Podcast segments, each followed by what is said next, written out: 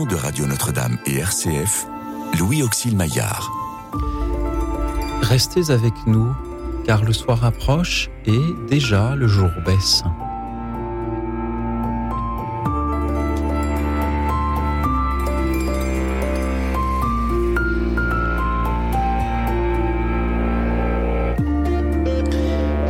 Bonsoir à toutes, bonsoir à tous, chers amis, chers auditeurs. Je sais que vous êtes formidables lorsqu'il vous est proposé de parler d'art, de peinture, de sculpture, de tout ce que nous avons de beau à contempler. Alors c'est donc ce que je vous propose ce soir et plus particulièrement avec ce thème.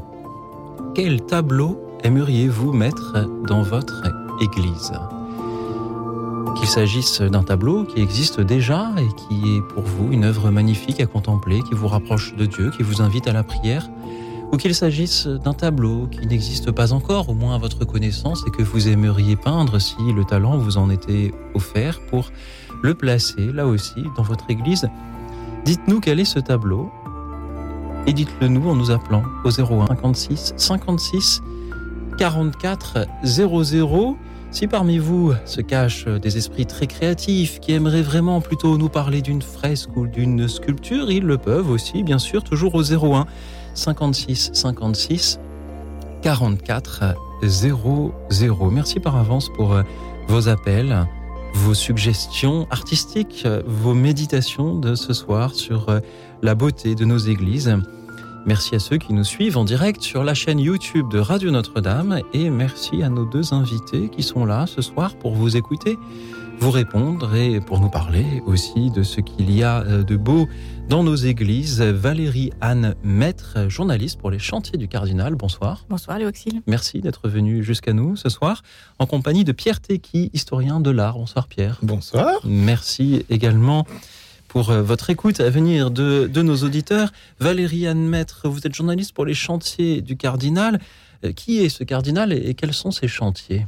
Alors c'est le cardinal Verdier, c'est le cardinal de Paris qui fonde les chantiers du cardinal en 1931. C'est une œuvre d'église assez ancienne mais toujours euh, vivante. Et donc il fonde cette œuvre pour rechristianiser les banlieues, pour que les, les populations puissent avoir accès assez rapidement et très près d'elles d'une église, et puis pour donner du travail aussi, parce que 1931, c'est la crise, c'est la suite de la crise de 29, donc il faut bâtir. Euh, on bâtit donc depuis 1931 des églises, et puis au fil du temps, on les rénove aussi, et on les embellit toujours. Aujourd'hui, euh, il y a cinq églises qui sont en construction aujourd'hui, alors à Paris et puis dans toute l'île de France, puisque les chantiers du cardinal agissent aujourd'hui dans les huit diocèses de la région parisienne. Euh, et puis euh, et puis rénove des locaux paroissiaux aussi, des presbytères évidemment, euh, et puis embellissent ces locaux qui ont besoin d'être agrémentés. Ils rénovent, ils restaurent, ils embellissent donc des locaux et des églises qui appartiennent à l'Église, donc qui datent tous d'après 1905. Exactement, des locaux qui appartiennent à l'Église, qui sont donc sa propriété. Elle doit les entretenir, les construire, les entretenir, les embellir, et pour ça il faut les financer. Et les chantiers du cardinal collectent ces fonds et les, et les ensuite pour, euh, pour tous ces chantiers, ces projets. Comment est-ce que l'on fait pour, euh, pour vous aider à cette, ces embellissements? Pour devenir bâtisseur, on se rend sur chantierducardinal.fr et puis ensuite on se laisse guider pour euh, faire un don. Il y a encore aujourd'hui beaucoup de donateurs, de donateurs très fidèles et puis de nouveaux donateurs qui nous rejoignent et qui apportent leur pierre à tous ces projets. Il y a toujours des projets près de chez eux, dont l'un de ces huit diocèses d'Île-de-France. Merci à tous ces généreux donateurs et puis bienvenue à tous ceux qui nous rejoindront peut-être ce soir cette émission. Certainement, et on peut se, se, tenir informé grâce à cette revue Bâtisseur, la revue des chantiers du Cardinal, dont euh, je viens de recevoir le numéro 241. C'est oui. un trimestriel, ça, on sent que ça, ça fait euh, une, longue, grande histoire. Euh, merci euh, Valérie Anne pour euh, ce que vous y offrez à, à lire et à, et, et à voir aux lecteurs et aux donateurs. Merci à tous ceux qui, œuvrent aussi pour les, la rénovation, l'entretien, la restauration, l'embellissement de ces lieux. J'imagine que vous êtes nombreux au chantier du Cardinal et ailleurs, que ce sont de, beaucoup d'équipes de, passionnés avec beaucoup de, métiers euh, différents. Alors il y a évidemment tous les salariés qui travaillent pour les chantiers du Cardinal et puis il y a une grosse équipe de bénévoles qui travaillent euh, pour accompagner l'équipe des salariés. Et puis dans euh, presque toutes les paroisses, il y a des délégués des chantiers du Cardinal qui apportent, qui diffusent l'information au plus près des donateurs pour, pour leur communiquer ce qui se passe, parfois pour leur parler des chantiers qui se passent chez eux, dans leur église ou dans leur presbytère. Donc plus de 300 personnes, c'est délégués des chantiers du cardinal. C'est une longue histoire qu'on a entre mmh. eux et nous. Et je rappelle l'adresse du site internet chantierducardinal.fr, chantier au pluriel, parce qu'il y en a, beaucoup euh, euh, des, chantiers. Euh, Pierre Tequi, en tant qu'historien de l'art, qu'est-ce que cela vous fait de voir que l'Église s'organise pour entretenir ce patrimoine même, même plus récent? L'œuvre des chantiers du cardinal, c'est véritablement quelque chose d'absolument passionnant, tout comme d'ailleurs toute l'histoire de, la construction des églises au XXe siècle. Euh, si, ça intéresse euh, nos auditeurs, il y a eu à la Cité de l'Architecture et du Patrimoine en 2018-2019 un magnifique euh, cycle de conférences qui sont d'ailleurs toujours en ligne, entièrement gratuites si jamais vous voulez les, les consulter, qui s'appelait Construire pour le culte. Il suffit de taper Construire pour le culte dans Google, Cité de l'Architecture. Et il y avait eu toute une Construire pour le culte, mais au XXe siècle les historiens de l'art, maintenant qu'on est au XXIe siècle, commencent à euh, faire le bilan euh, de ce siècle, de ce siècle de construction. Et ce bilan est absolument prodigieux. L'Église s'est révélée euh, absolument passionnante et inventive. on sortait de la période concordataire au XIXe siècle, et c'est vrai que l'Église n'avait pas véritablement toute la liberté, toute la maîtrise pour savoir où placer une Église. Euh, si vous, au début, ben, avec à Paris, par exemple, à l'époque du baron Haussmann, on construit un nouveau quartier, on se dit, bah tiens, on, va mettre une, on va mettre une grosse avenue ici, puis dans l'axe, on va mettre une église, ça va faire joli. Euh, ce sera dans la perspective, ce sera sympathique. Alors c'est vrai qu'on avait des églises euh, signales, des, bonnes, des belles infrastructures urbaines, mais une paroisse, c'est d'abord et avant tout des gens qui se réunissent et une, une, une église qui est au cœur d'un quartier. Et euh, l'intuition en fait du chantier du cardinal, ça a été justement de reprendre la possession de ces quartiers, de pouvoir en construire énormément. Alors moi, je sais qu'il y a quelques temps, j'étais par exemple tombé sur, euh, euh alors c'est pas des archives, mais euh, on parlait des bulletins du chantier du cardinal. Il y avait un autre bulletin qui était le bulletin de l'association des catholiques des beaux-arts, des élèves catholiques des beaux-arts, qui avait une aumônerie. Et euh, il y a une paroisse à Paris qui s'appelait la paroisse euh, Saint qui s'appelle toujours la paroisse Saint-Gabriel. Un prêtre un jour avait voulu euh, utiliser un hangar en pomme, pomme de terre pour en faire une église et il avait appelé des artistes pour pouvoir décorer entièrement le hangar à pommes de terre. Et puis ensuite, après, au fur et à mesure, c'était devenu une véritable église. Cette, il y a eu énormément de créativité. Il y a une, un patrimoine des églises du XXe siècle qui est extraordinaire.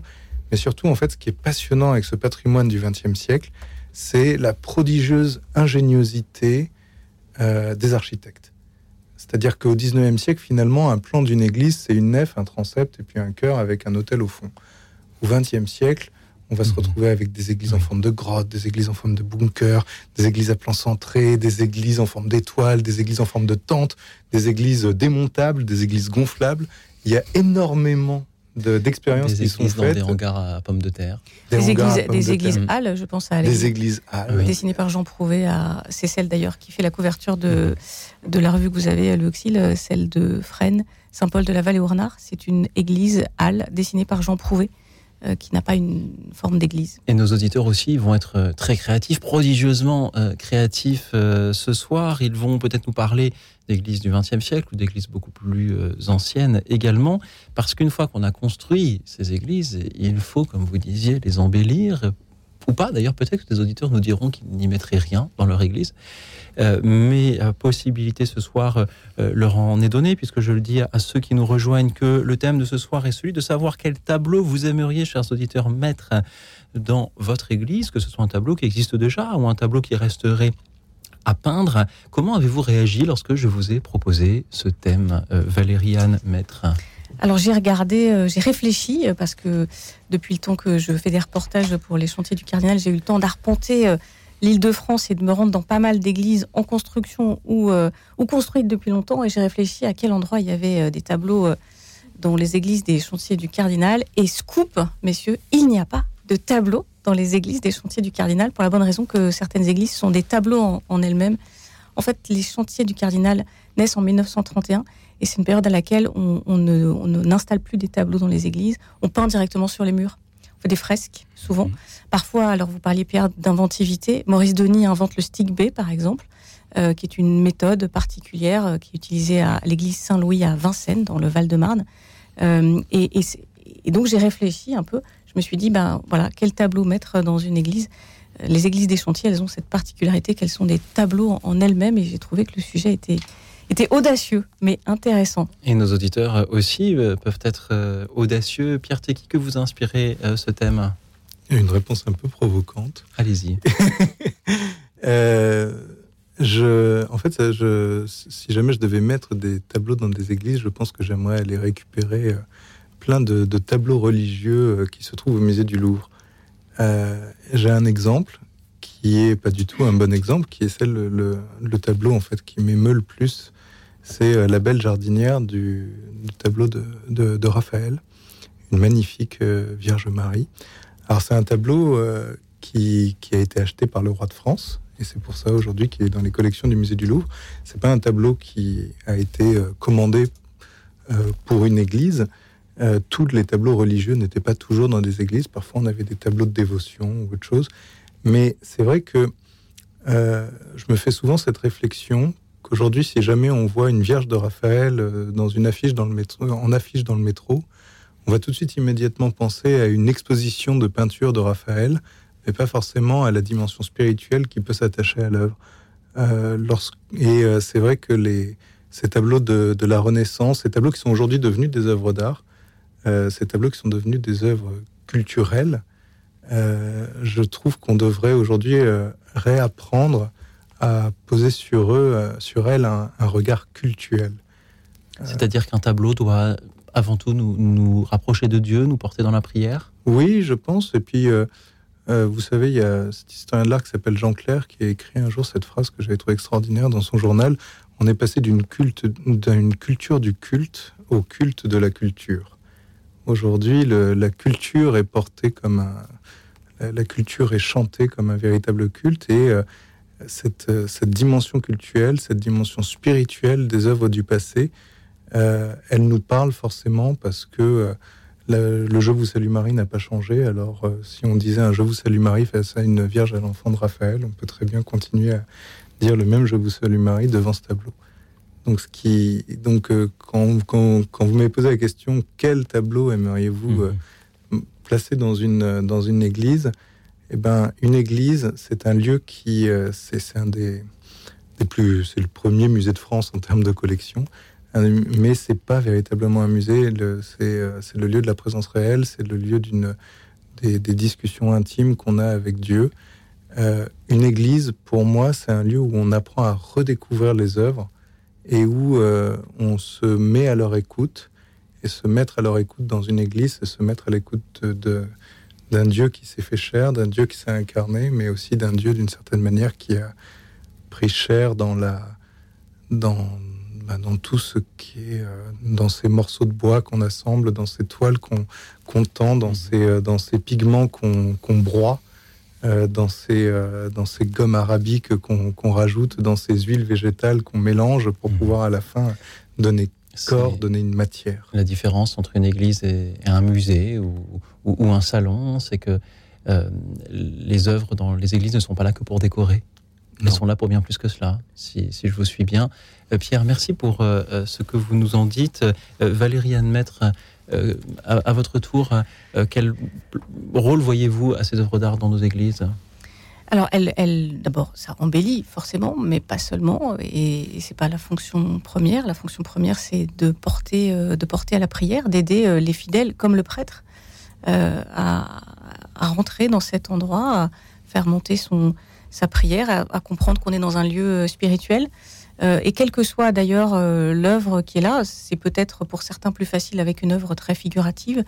les églises des chantiers du cardinal, elles ont parfois des vitraux qui ne sont pas du tout figuratifs, euh, des tableaux qui sont parfois un peu audacieux. Je pense à l'église Saint-Jacques à Montrouge, qui a des fresques qui sont extrêmement modernes, parfois inspirées. Euh, il y a une, sorte, une sorte de minotaure qui ressemble un peu, on a l'impression qu'ils ont un peu copié Picasso. Il y a une dame qui, qui a une, la tête un peu d'Edith Piaf. il se trouve que c'est la servante qui demande à Pierre, qui, parle à Pierre le, soir de la mort de Christ.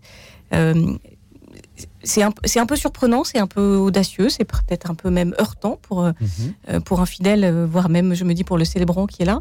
Et pourtant, et pourtant, c'est une œuvre qui est là pas par hasard. C'est pas de la décoration. Elle est là pour, euh, pour montrer, pour euh, raconter et puis pour aider aussi euh, les personnes qui sont là à, porter la prière. Et puis aussi, et puis aussi ceux qui seraient là dans l'église parce qu'ils sont rentrés, parce qu'ils visitent une église, à s'interroger et peut-être et peut-être à être touchés aussi par cette beauté. Je me souviens avoir interrogé un artiste qui m'avait dit qui crée du mobilier liturgique. Alors on n'est plus dans un tableau, mais ça reste quand même une œuvre et qui m'avait dit j'espère que mon mobilier liturgique peut-être une personne se dira Seigneur, me voici, euh, en, étant rentré dans cette église. C'est là aussi pour, euh, voilà, pour porter les gens, pour les aider à, à faire comprendre que cette église, et je, tiens le mot d'un architecte, l'église c'est l'endroit où l'homme rencontre son créateur. On n'est pas dans un musée. Peut-être que le thème de notre émission, en fait, ce soir, c'est quelle est l'œuvre d'art qui vous aide à prier Quelle est l'œuvre d'art qui vous aide à prier? Et donc, que vous aimeriez mettre euh, dans une église? Chers auditeurs, dites-le nous en nous appelant au 01 56 56 44 00. Parlez-nous d'un tableau aimeriez voir dans votre église, qu'il existe déjà ou qu'il soit encore à peindre? S'il vous était donné tous les talents artistiques du monde, quel serait ce tableau que vous aimeriez peindre pour le, placer justement dans, dans cette église? Et pourquoi? Que représenterait-il? De quelle manière? Dites-le nous en nous appelant au 01 56 56 44 00. Si au tableau vous préférez les sculptures ou les fresques, vous pouvez aussi nous appeler pour nous le dire, toujours au même numéro. Merci pour euh, vos témoignages à venir, et vos méditations à venir sur euh, la beauté de euh, nos églises et sur la meilleure manière que nous avons de les embellir encore.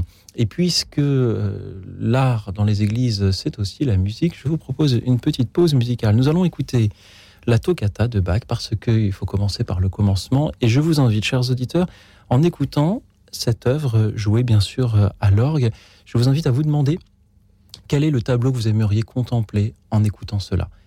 Réfléchissez-y en l'écoutant et appelez-nous toujours donc au 01 56 56 44 00. Nous, nous écoutons cette toccata de Bach. À tout de suite. Écoute dans la nuit, une émission de Radio Notre-Dame et RCF.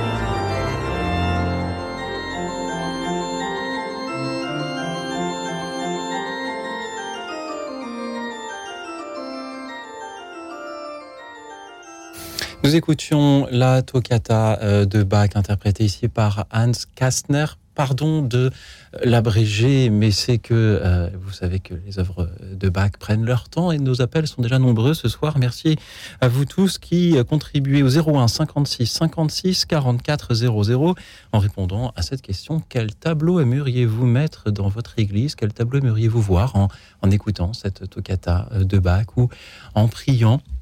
Ou en assistant euh, à la messe. Que représenterait-il? Dites-nous pourquoi. Donc en nous appelant 01 56 56 44 00. Je salue nos invités, Pierre Tequi, historien de l'art, et Valérie Anne, maître journaliste pour les chantiers du cardinal, et nos auditeurs qui sont bien avec nous. Manuel nous rejoint depuis Nyons. Bonsoir Manuel. Bonsoir Louis, bonsoir Pierre et Marie-Anne. Valérie Anne. Valérie Anne, oui. Bonsoir Manuel. bonsoir. Euh, bah moi j'aurais, j'aimerais bien que dans mon église euh, il y ait un tableau de Marie Madeleine, euh, voilà, et puis de Thérèse, quoi, de Sainte Thérèse. Marie Madeleine et Sainte Thérèse, les deux sur le même tableau ou deux tableaux différents, un de, un de, oh, chaque côté? Vaut mieux, vaut mieux deux tableaux différents. Ouais. Pourquoi elle, Manuel? Bah parce que Marie Madeleine, parce que je l'ai cherché toute la nuit, je ne l'ai pas vu. Euh, où est-il celui que mon cœur aime Ça m'a beaucoup touché. Et puis, euh, et puis Thérèse aussi, parce que j'ai eu des révélations avec Thérèse. Et puis voilà. Manuel, merci beaucoup de nous en parler. On a beaucoup de représentations de Thérèse dans, dans les églises, beaucoup aussi de, de, de Marie-Madeleine. Manuel, vous, vous, les imaginez comment, euh, ces tableaux? euh, vous voulez simplement une représentation? Parfois, on a une, photographie, mais parfois dans les églises de Sainte-Thérèse de Lisieux. Manuel, comment est-ce que vous les imaginez? Est-ce que vous, euh, avez une, idée plus précise ou, peu vous importe? Euh, Oui, peut-être. Euh, oui, c'est possible que, Marie-Madeleine euh, essuie le corps un peu de, de, Jésus avec ses cheveux, tout ça, et puis. Euh, un truc comme ça, et puis que mmh. Thérèse porte la croix de Jésus dans, dans ses bras. Marie, euh, j'allais vous appeler Marie-Madeleine. Manuel, merci pour euh, cette commande que vous faites en quelque sorte au, au, au peintre qui peut-être nous écouterait. Merci d'être avec nous depuis ah. Oui. Pierre Tequi, Valériane Maître, que vous inspirent les paroles de Manuel ce soir qui aimerait voir dans son église Marie-Madeleine et Thérèse de Lisieux Moi, ce que ça m'inspire, c'est que on a déjà beaucoup, euh, et visiblement pas assez, c'est ça qui est extraordinaire, de représentation de, la petite Thérèse. Et, euh, et ça, c'est encore quelque chose qui est assez fascinant. Euh, c'est, de, voir qu'il y a encore des gens, et j'en suis très content, merci beaucoup Emmanuel, qui, euh, appellent de leur vœu une, présence de Thérèse toutes les sculptures de Thérèse qu'on peut avoir souvent, ce sont des sculptures en série. Ce sont des sculptures qui sont euh, qu'on regarde parfois avec beaucoup de snobisme en disant euh, que c'est de l'art sulpicien, que c'est de l'art euh, en plâtre. Moi, je trouve que cette histoire de l'art sulpicien, il faut faire attention parce que tout comme aujourd'hui, on commence à réévaluer et se réintéresser de plus en plus à l'art du 19e siècle, il n'est pas dit qu'on ne porte pas bientôt un regard historique, critique, passionnant euh, sur cette production en série. Une production en série, en fait, qui a permis, en abaissant les coûts de production grâce à la révolution industrielle, de pouvoir euh, diffuser énormément euh, les images des saints, de certaines saintes particulièrement, voilà, qui sont, qui sont particulièrement chères à notre cœur aujourd'hui, comme Sainte Thérèse, et de pouvoir donner des images de souvent quand même de très bonne qualité et en couleur, qui ont, euh, qui aujourd'hui font partie du, du, paysage visuel euh, que nous avons tous dans nos églises. Et ça, c'est important parce que Louis Auxil, vous disiez tout à l'heure que les images, elles sont là pour qu'on puisse prier devant. Mais je pense aussi que les images, d'une certaine façon, et même si ce sont des images en série en plâtre, elles sont là presque pour prier. C'est-à-dire qu'en fait, ce que je trouve extraordinaire, c'est que dans une église qui est la maison du Créateur, euh, dans une église qui est toujours une, euh, une, espèce de représentation sur terre de la Jérusalem céleste, euh, dans une église qui est, un, qui est toujours une tentative euh, ratée parce que impossible de pouvoir transcrire le paradis, eh bien, on sait que dans ce paradis, il y a des saints, que les saints prient, que les saints prient pour nous, et d'une certaine façon, entrer dans une église et voir que pendant qu'il n'y a personne, il y a la représentation de, les représentations de ces saints qui euh, sont continuellement en train de prier. C'est une façon de, euh, bah, de nous faire entrer un petit peu dans cette communion des saints et de, de nous livrer le témoignage d'une petite Thérèse dont on sait, parce qu'elle nous l'a dit avant de partir, que de là où elle prie pour nous. Valérie Anne Maître. Alors, il y a une très. Si, si Manuel euh, se déplace en région parisienne, je l'invite à visiter une très jolie église euh, des Chantiers du Cardinal, qui est l'église Sainte-Thérèse à Bologne, Biancourt. Où il y a un très beau vitrail de Sainte-Thérèse euh, de Lisieux qui est, qui est, très joli. Le vitrail, c'est aussi une image, c'est pas un tableau, c'est un tableau coloré. Ça rentre quand même dans le thème de Ça notre rentre dans le thème. rassurez-vous. La peinture sur Euh, c'est un, Voilà. un vitrail qui a été restauré avec l'aide des chantiers il y a quelques années. Euh, et ça me parle parce que c'est un des premiers reportages que j'ai fait quand je suis arrivée au chantier du Cardinal, c'est pour ça. Mais euh, une, très belle, une très belle représentation de Sainte Thérèse et les paroissiens et les paroissiennes que j'avais rencontrés à, à l'occasion de la bénédiction de ce vitrail étaient très attachés à la figure de Sainte Thérèse et à ce vitrail. Je me souviens d'une dame qui se mettait spécifiquement toujours à un endroit de la, dans la nef parce que du coup elle pouvait voir Sainte Thérèse pendant la messe. C'était important pour elle. Merci encore à vous, euh, Manuel, au sujet de, de Marie-Madeleine. Il en existe aussi, bien sûr, des célèbres représentations par euh, Georges de la Tour ou par, euh, je vois qu'il y en a une par le Caravage qui appartient à une collection privée. Nous pourrions lancer une souscription avec l'aide des chantiers du Cardinal pour l'acheter et la mettre dans le studio d'écoute dans la nuit. Ça nous ferait une présence supplémentaire. Et Pierre nous parlait de, de communion des saints. Euh, sainteté à laquelle nous sommes tous appelés. Peut-être un jour y aura-t-il dans les églises un tableau représentant Manuel euh, lui-même. Merci d'avoir été avec nous euh, depuis Nyons. Merci à Isabelle qui nous rejoint depuis Paris. Bonsoir Isabelle. Bonsoir, père. Alors, moi. Isabelle, vous, vous m'appelez père, mais nous sommes, nous sommes trois laïcs dans, dans, dans l'émission, mais c'est c'est très euh, Ah. aimable à vous. Vous m'en Bon. donnez beaucoup. Isabelle, allez-y, on vous écoute. Alors, euh, moi, mon, mon tableau que j'aimerais avoir en vrai, c'est la Vierge qui défait les nœuds, qui est une Vierge compris en général pour des neuvaines, euh, pour quand euh, euh, on a besoin de- d'aide de- du ciel. Et je crois que cette- ce tableau est en Autriche, si je me rappelle bien, ou dans un pays comme ça. Est-ce que je peux vous poser une toute petite Mais question bien sûr, Pierre, allez-y. Est-ce que vous êtes... euh, parce qu'en fait, moi, quand on me parle de la Vierge qui défait les nœuds, immédiatement, je pense au pape François. Euh, est-ce que c'est par le pape, euh, par notre pape François que vous avez appris l'existence de ce tableau ou est-ce que vous le connaissiez Ah non, déjà non, ça avant existait. Euh, ça existe depuis très longtemps, en fait. Et vous le priez depuis la, vous, vous priez la Vierge qui défait le nœud depuis Ça longtemps m'arrive de temps en temps, oui. Oui, oui. Oui.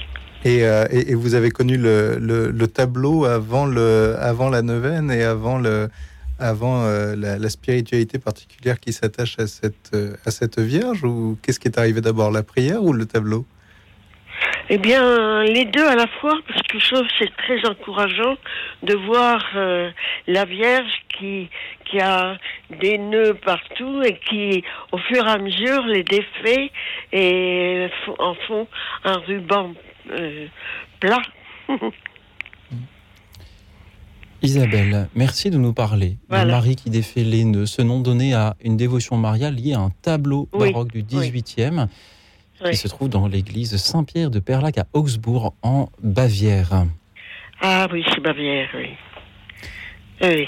Parce que moi, ce que, vous Voilà, savez, ce qui est, ce que est fascinant avec ce tableau, c'est que je, sais pas, je ne sais pas ce qui est même premier. Est-ce que c'est ce tableau qui a rendu, euh, qui a donné euh, tant de succès à cette dévotion, ou est-ce que c'est la dévotion qui, euh, qui a donné lieu au tableau? Alors certainement, mais euh, c'est vrai que Mhm. c'est- cette- ce tableau est tellement lié à cette dévotion, cette image elle est tellement liée, en fait, elle, elle catalyse tellement la, cette, cette, euh, cette façon si particulière de, de porter sa joie et son espérance et en, en Marie, en Marie, euh, que elle, elle est à la fois tellement, tellement belle, tellement rassurante et tellement pédagogique cette image que, euh, que je pense que le, enfin le, le- c'est un des exemples, je pense, d'un des à quel point est-ce Oui, que le elle est tableau, euh, le tableau est un, oui, elle est très encourageante Mhm. et les tableaux, c'est vrai, euh, mettent en image souvent des prières et, euh, Oui. et euh, se, se substituent parfois presque à la prière. Irénée de Lyon parlait déjà euh, au début du IIIe siècle de Marie qui défait les nœuds, donc c'est bien antérieur, c'est bien antérieur.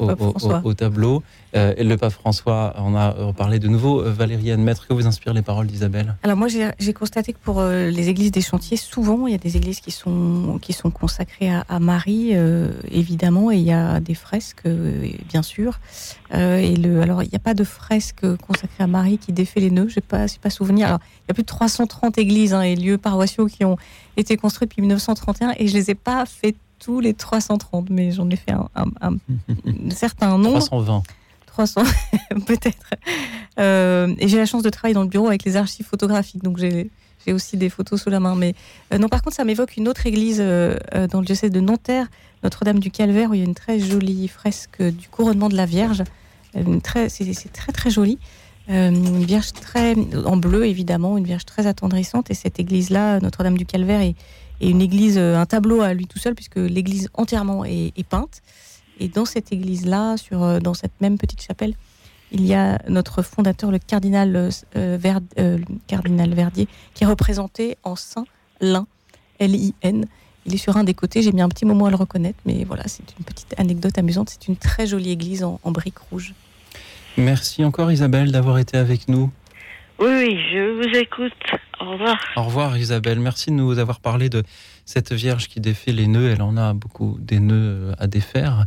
On voit bien sur le tableau, en effet, que euh, d'un côté, euh, le, fil qui lui est tendu par un ange est, est, ponctué de nombreux nœuds et que de l'autre, il est tout lisse, tout beau, un peu comme euh, parfois le, fil de notre émission qui est plein de nœuds parce que euh, le thème peut être exigeant et les auditeurs qui passent les uns après les autres et, et les défont par la beauté de leur témoignage. C'est au tour de Corinne de Douai d'être avec nous. Bonsoir Corinne. Oui, bonsoir. Bonsoir à vos invités. Bonsoir aux auditeurs. Voilà, j'ai beaucoup, j'hésitais beaucoup parce qu'il y a beaucoup d'œuvres que j'aime bien. Je vous en cite deux. C'était le, le Saint-Dominique de Matisse à la chapelle du Rosaire. J'aimais bien les, les vitraux de Chagall que j'ai jamais vus à, à Reims, mais j'ai choisi le tableau de Pontormo. C'est une déposition de, une déposition, donc une descente de croix qui est à Florence. C'est une œuvre qui fait plus de 3 mètres sur 2 mètres. Et ce qui est saisissant, c'est que y a, c'est vraiment presque, les personnages, ils sont denses presque, dans des teintes très douces en fait, dans des bleus, dans des roses, parce que c'est maniériste. Et, et, on voit la personne qui porte, qui porte le Christ mort, on, on, sent le poids, mais, mais Jésus, il est dans une grande quiétude et il est comme endormi. Et je trouve que c'est... Ben, J'aime beaucoup cette œuvre-là. Voilà. Vous avez eu l'occasion de, de, voir cette œuvre euh, en vrai oh, ben Non, c'est mon grand regret. Ah.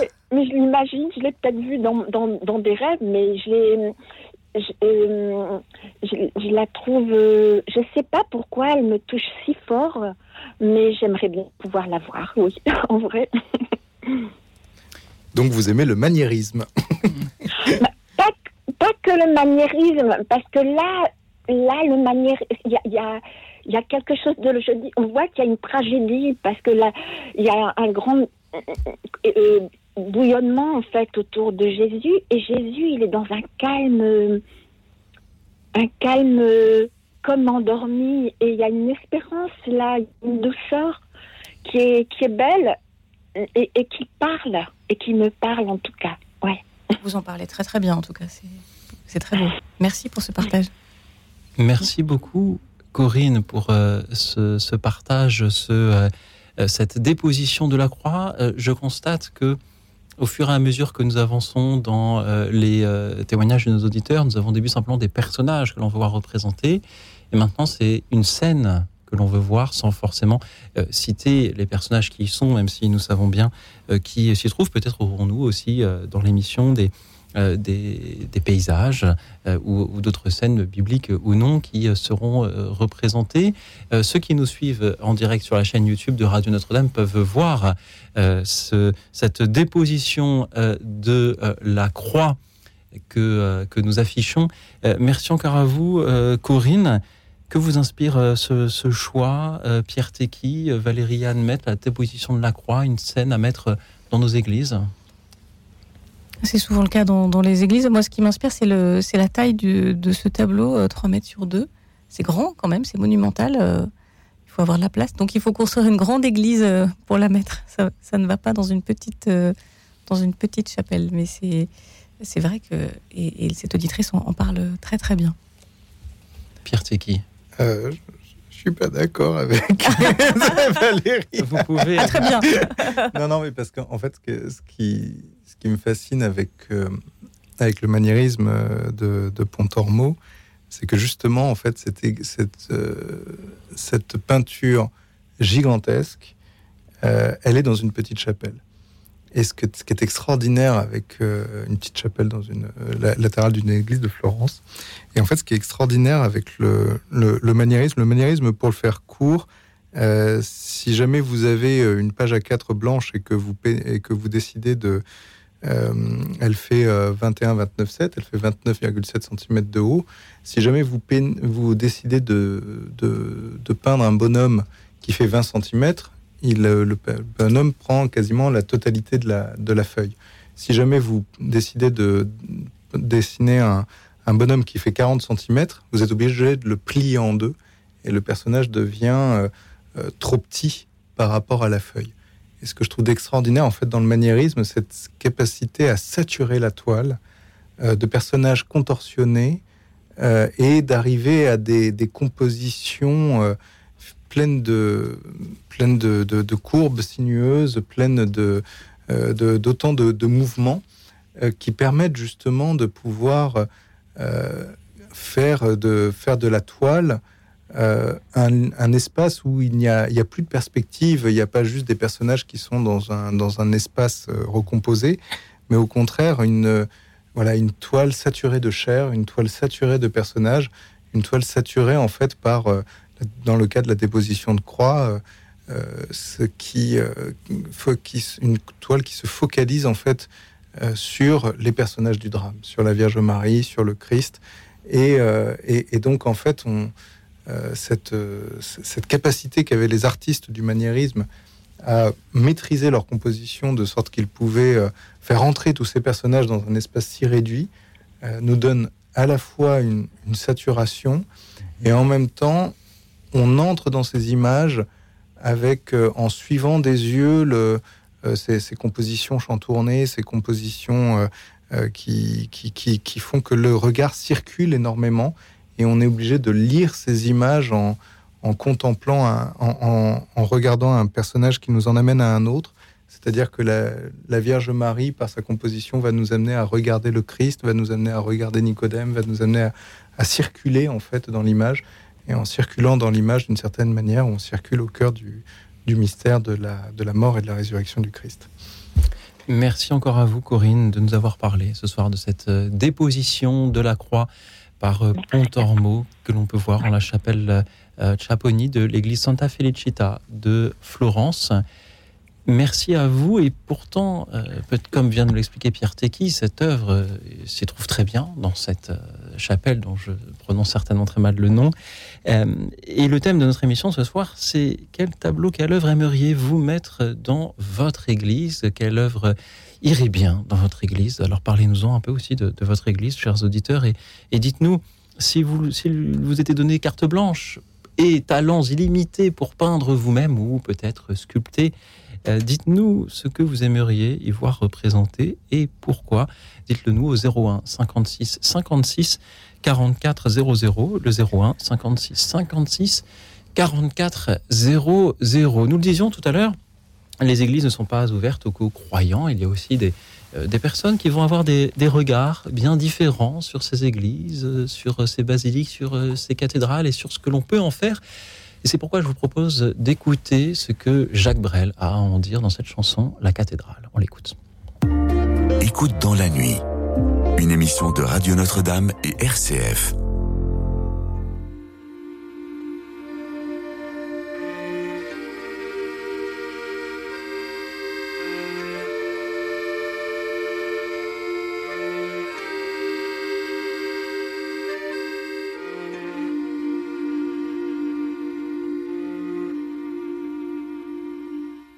Prenez une cathédrale et offrez-lui quelques mâts, un beau pré de vaste cales, des haubans et bas.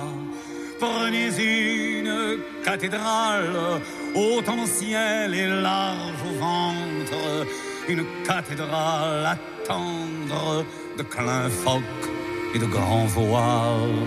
Prenez une cathédrale de Picardie ou de Flandre, une cathédrale à vendre par des prêtres sans étoiles. Cette cathédrale en pierre qui sera des bons dieux risés, traînez-la à travers Paris jusqu'où vient fleurir la mer hisser la toile en riant et filer sur l'Angleterre.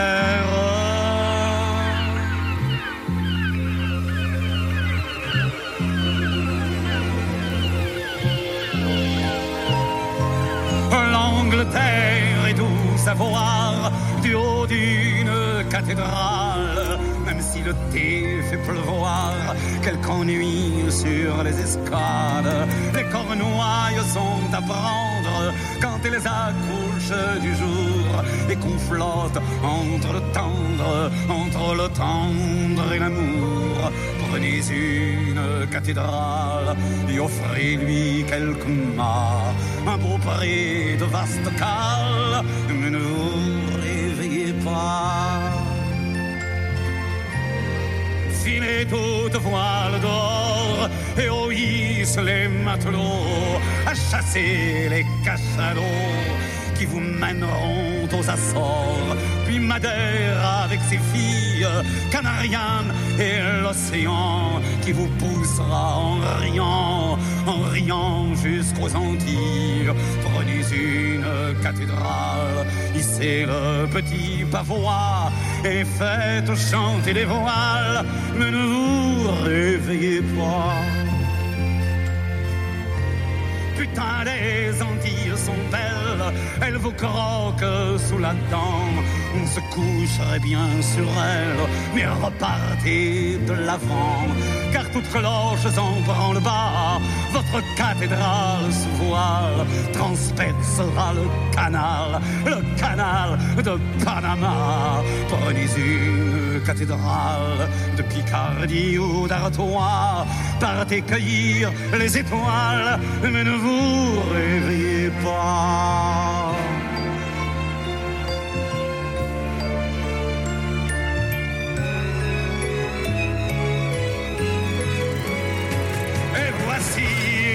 Pacifique, longue houle qui roule au vent et ronronne sa musique jusqu'aux îles droit devant.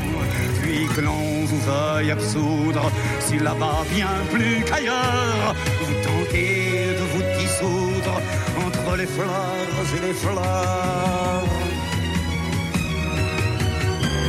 Prenez une cathédrale, hissez le petit pavois et faites les voiles, mais ne vous réveillez pas. Prenez une cathédrale de Picardie ou d'Artois, partez pêcher les étoiles, mais ne vous réveillez pas. Cette cathédrale en pierre, traînez-la à travers bois, jusqu'où vient fleurir la mer, mais ne vous réveillez pas. Mais ne vous réveillez pas.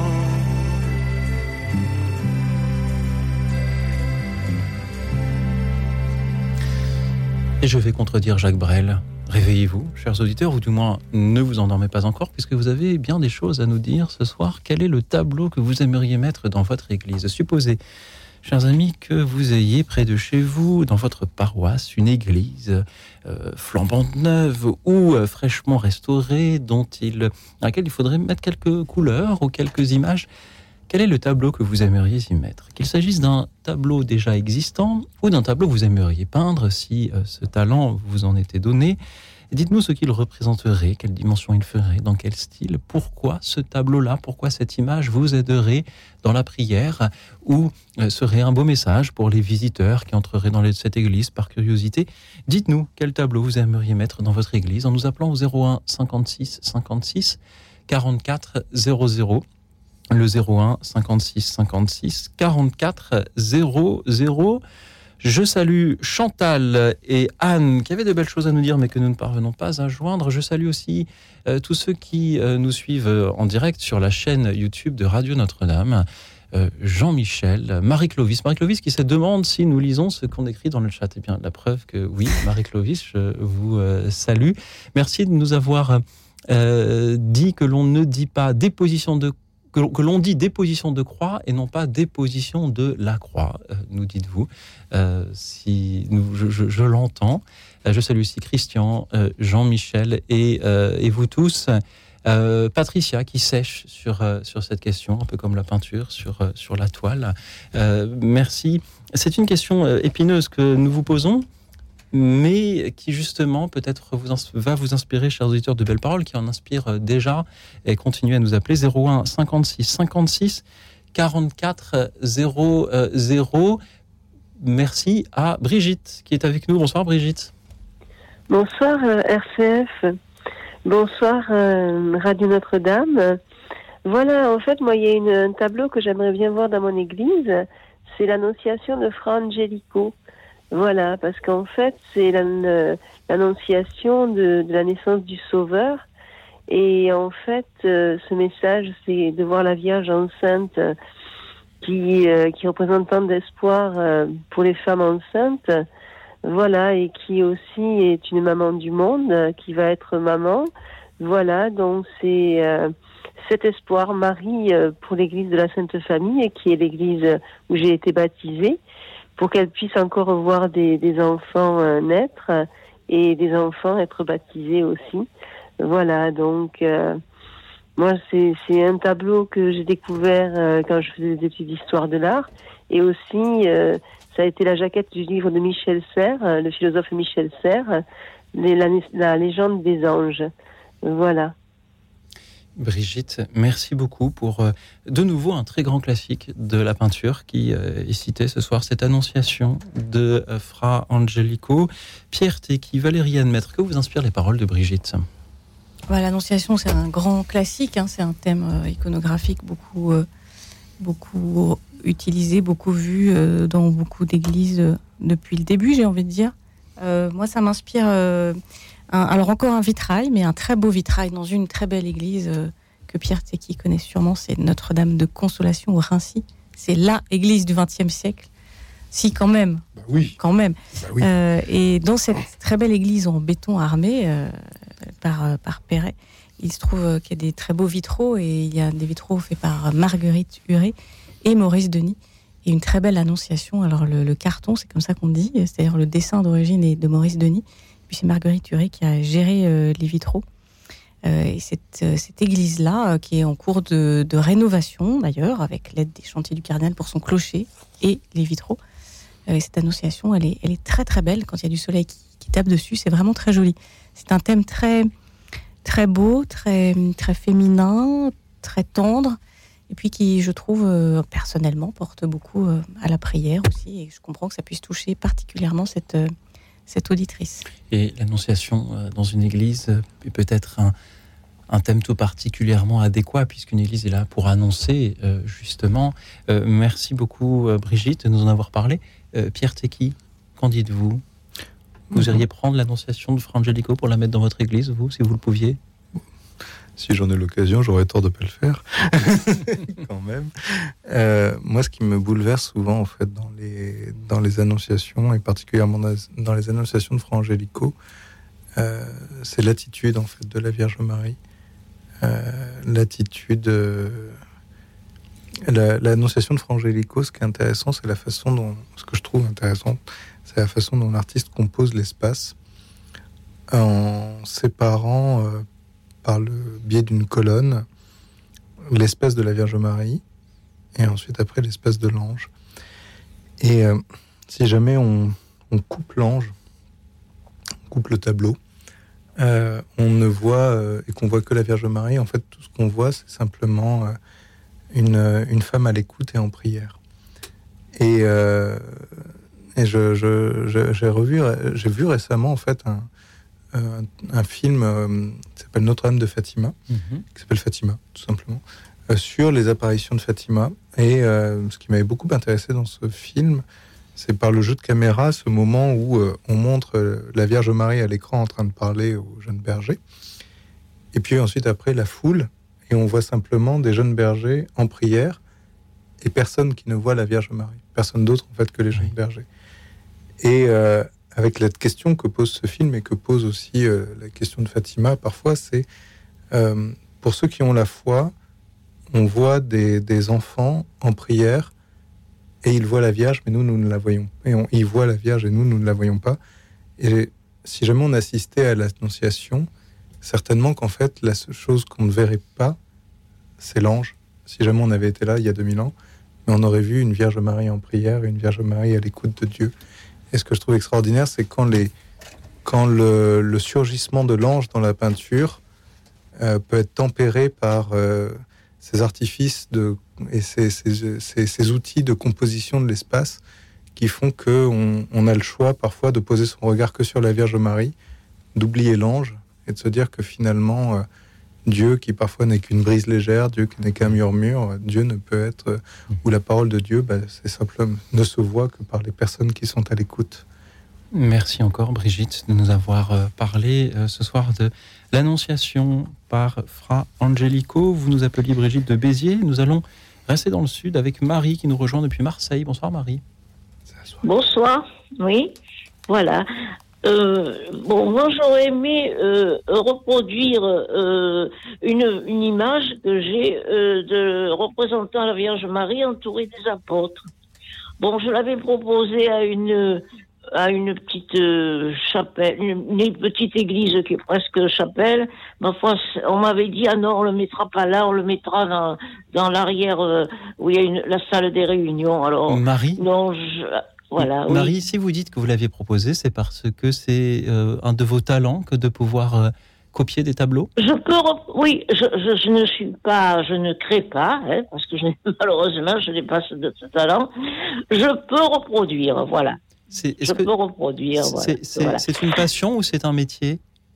Non, c'est une passion. La peinture euh, et le dessin, pour moi, c'est une passion, oui. Et évidemment, à la retraite, ben, Mhm. je- et surtout, ça m'a aidé à, à, à supporter euh, un deuil euh, qui a été très pénible, voilà. Marie, Voilà. qui m'a je- fait revivre, si vous voulez, un peu, voilà. Marie, j'admire l'humilité que vous avez à dire moi je ne sais pas créer, je ne sais pas peindre, mais je euh, sais copier ce que d'autres créent. Voilà, c'est copié. c'est Merci pas- pour, pour ce témoignage-là et merci de nous parler de ce tableau de Marie au milieu des douze Alors, apôtres. Pourquoi ce tableau-là je- Pourriez-vous nous en dire un peu plus? Mais ce tableau, c'est une image que j'ai eue, euh, mais il n'y a pas de le nom du peintre ni rien. Je ne je connais pas le peintre. Peut-être. Je n'ai euh, pas le nom du peintre. J'ai cherché sur Internet, mais j'ai pas trouvé le- la, la même. euh, Il y en a d'autres, mais pas celle-là. Peut-être que si un auditeur euh, le connaît, il pourra nous appeler. C'est peut-être lié à la Pentecôte, non? Pardon? Ma- C'est peut-être lié à la Pentecôte? Marie au milieu Ah, des apôtres.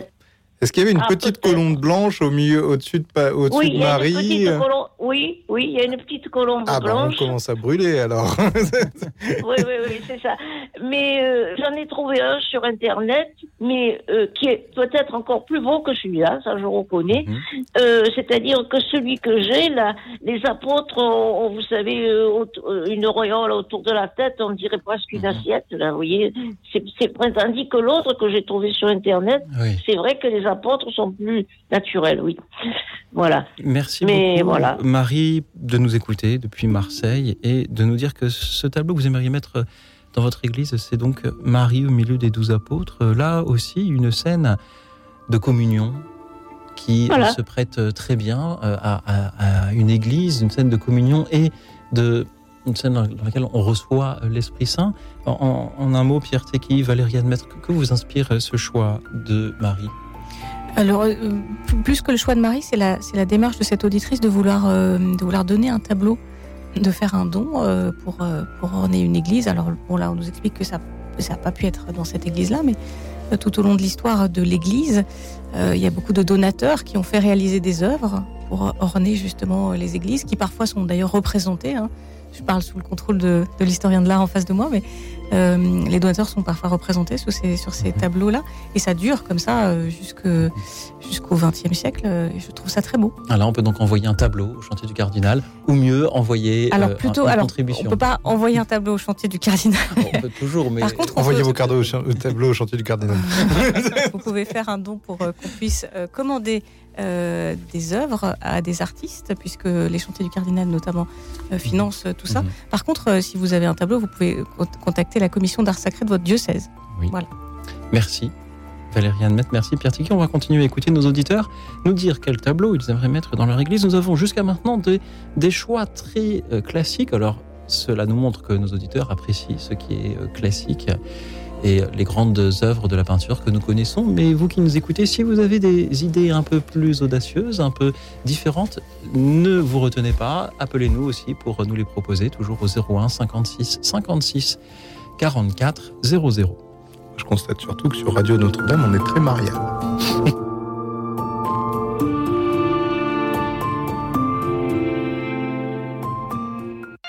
Bruno Courtois, directeur général de Radio Notre-Dame.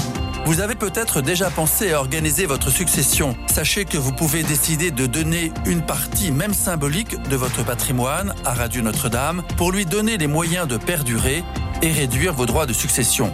N'hésitez pas à nous contacter pour en parler en appelant le 01 56 56 44 77. Léguez à la radio un geste fort pour transmettre votre foi.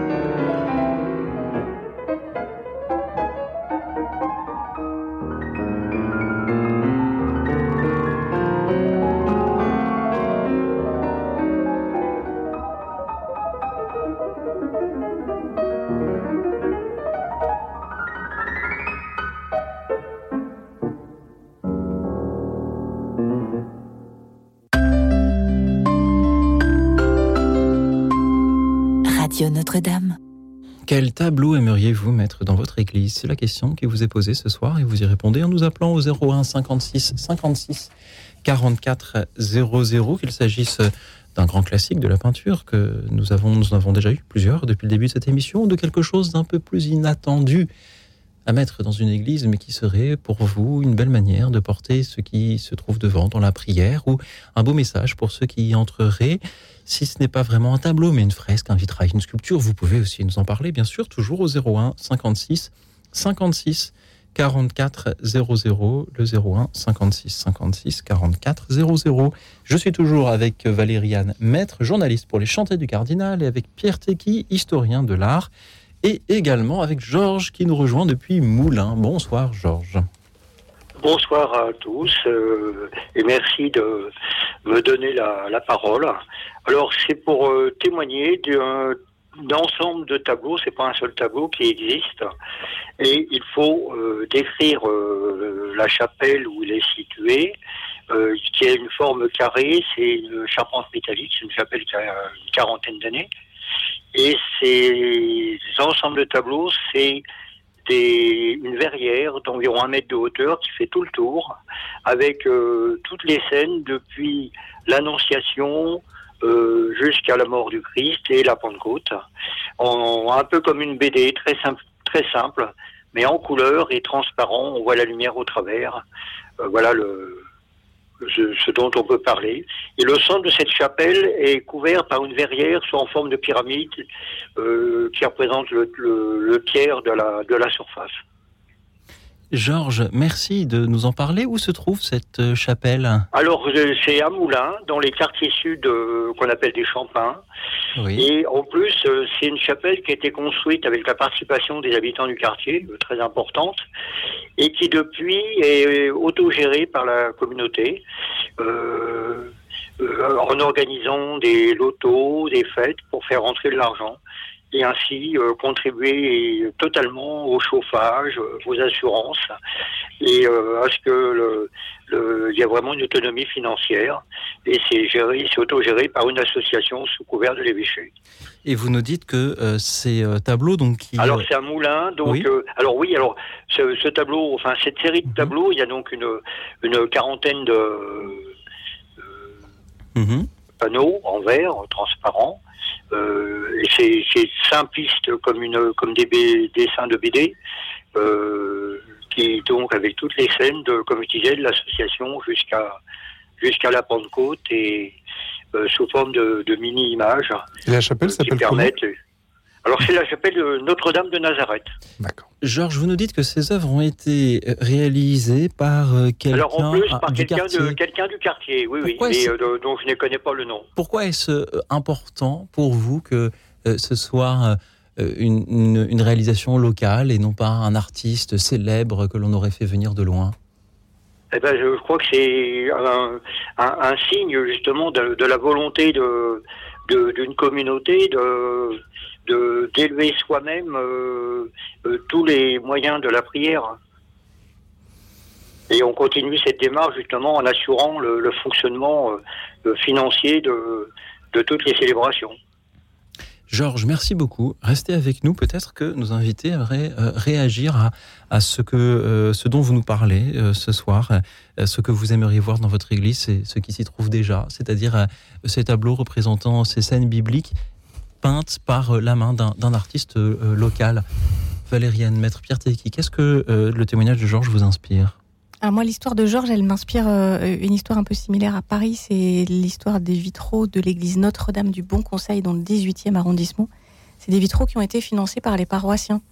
Il y en a une vingtaine euh, qui sont en cours de restauration. C'est dont des très très beaux vitraux. Euh, certains ont été réalisés par les ateliers Mauméjean, c'est des ateliers assez réputés.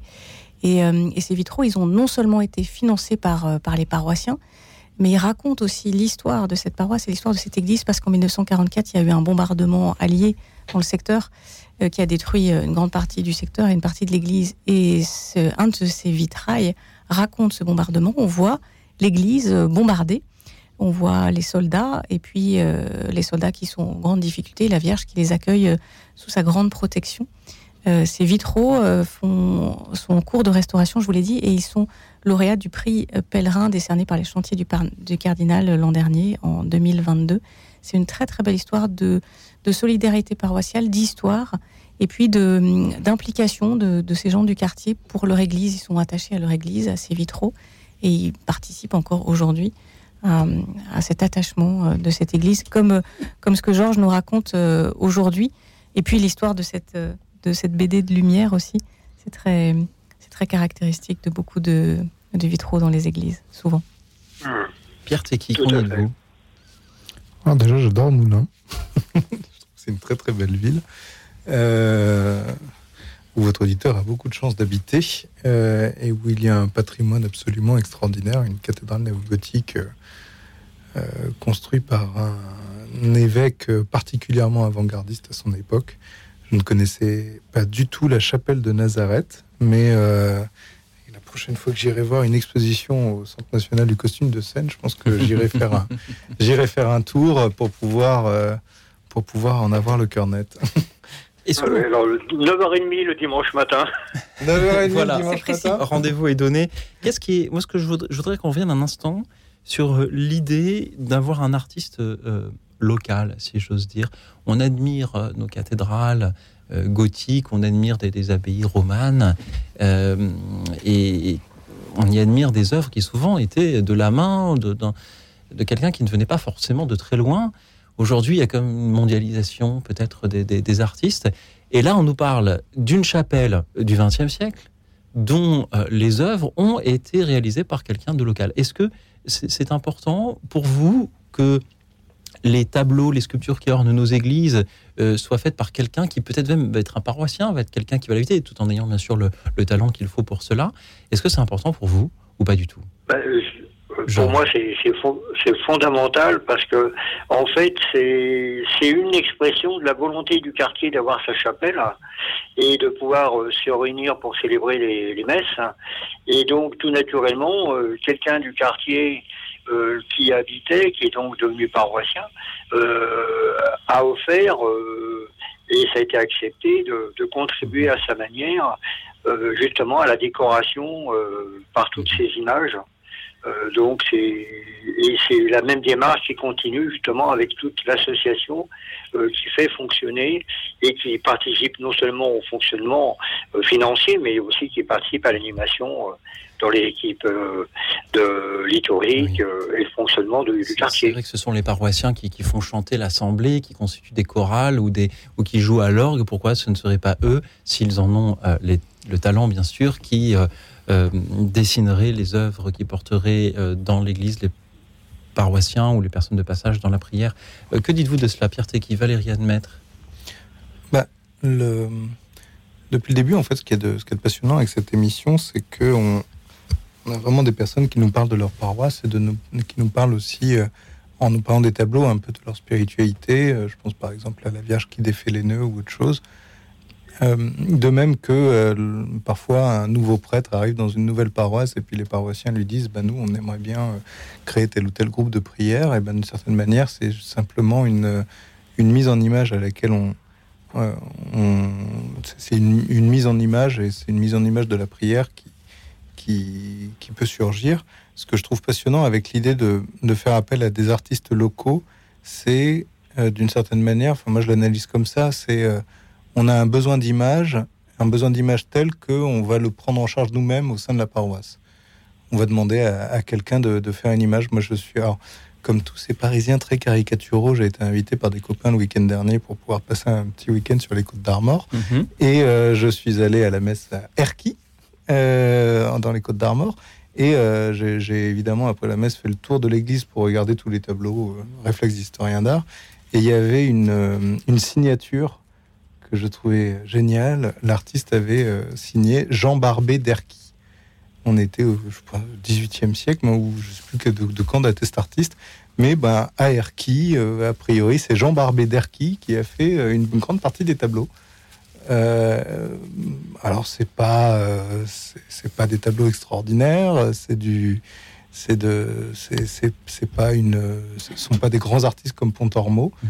mais savoir qu'une communauté paroissiale s'est réunie autour de celui qui savait peindre et lui a dit mhm. ben voilà, on veut notre saint local, on veut ci, on veut ça. Et, ben, je, trouve ça beau parce qu'en fait, une paroisse, c'est. Euh, euh, oui, bah, c'est, on, se, on se réunit mhm. autour de, saints locaux, on se réunit autour d'images et puis on, on les commande, on les demande, on en a besoin. Valérie Tout le monde n'a pas la chance d'avoir euh, un paroissien peintre ou, ou, maître verrier, mais parfois les paroissiens sont très créatifs euh, au Tarteret, il y a une chapelle, une église qui s'appelle Saint-Joseph. Euh, et une église assez contemporaine qui date des années 90 et qui a des vitraux blancs et les paroissiens se sont dit on va quand même mettre quelque chose de plus coloré et donc ils ont ils ont décidé que bah, ils allaient mettre des vitraux il fallait choisir euh, un artiste donc ils ont auditionné des artistes mais vraiment ils les ont fait mhm. venir dans l'église ils en ont auditionné plusieurs pour choisir celui qui correspondrait le plus à la communauté qui habite qui habite cette église et cette paroisse. Alors c'est l'artiste Pierre Mabille qui a été, qui a été choisi, euh, qui va réaliser ces vitraux non figuratifs, très colorés, très beaux.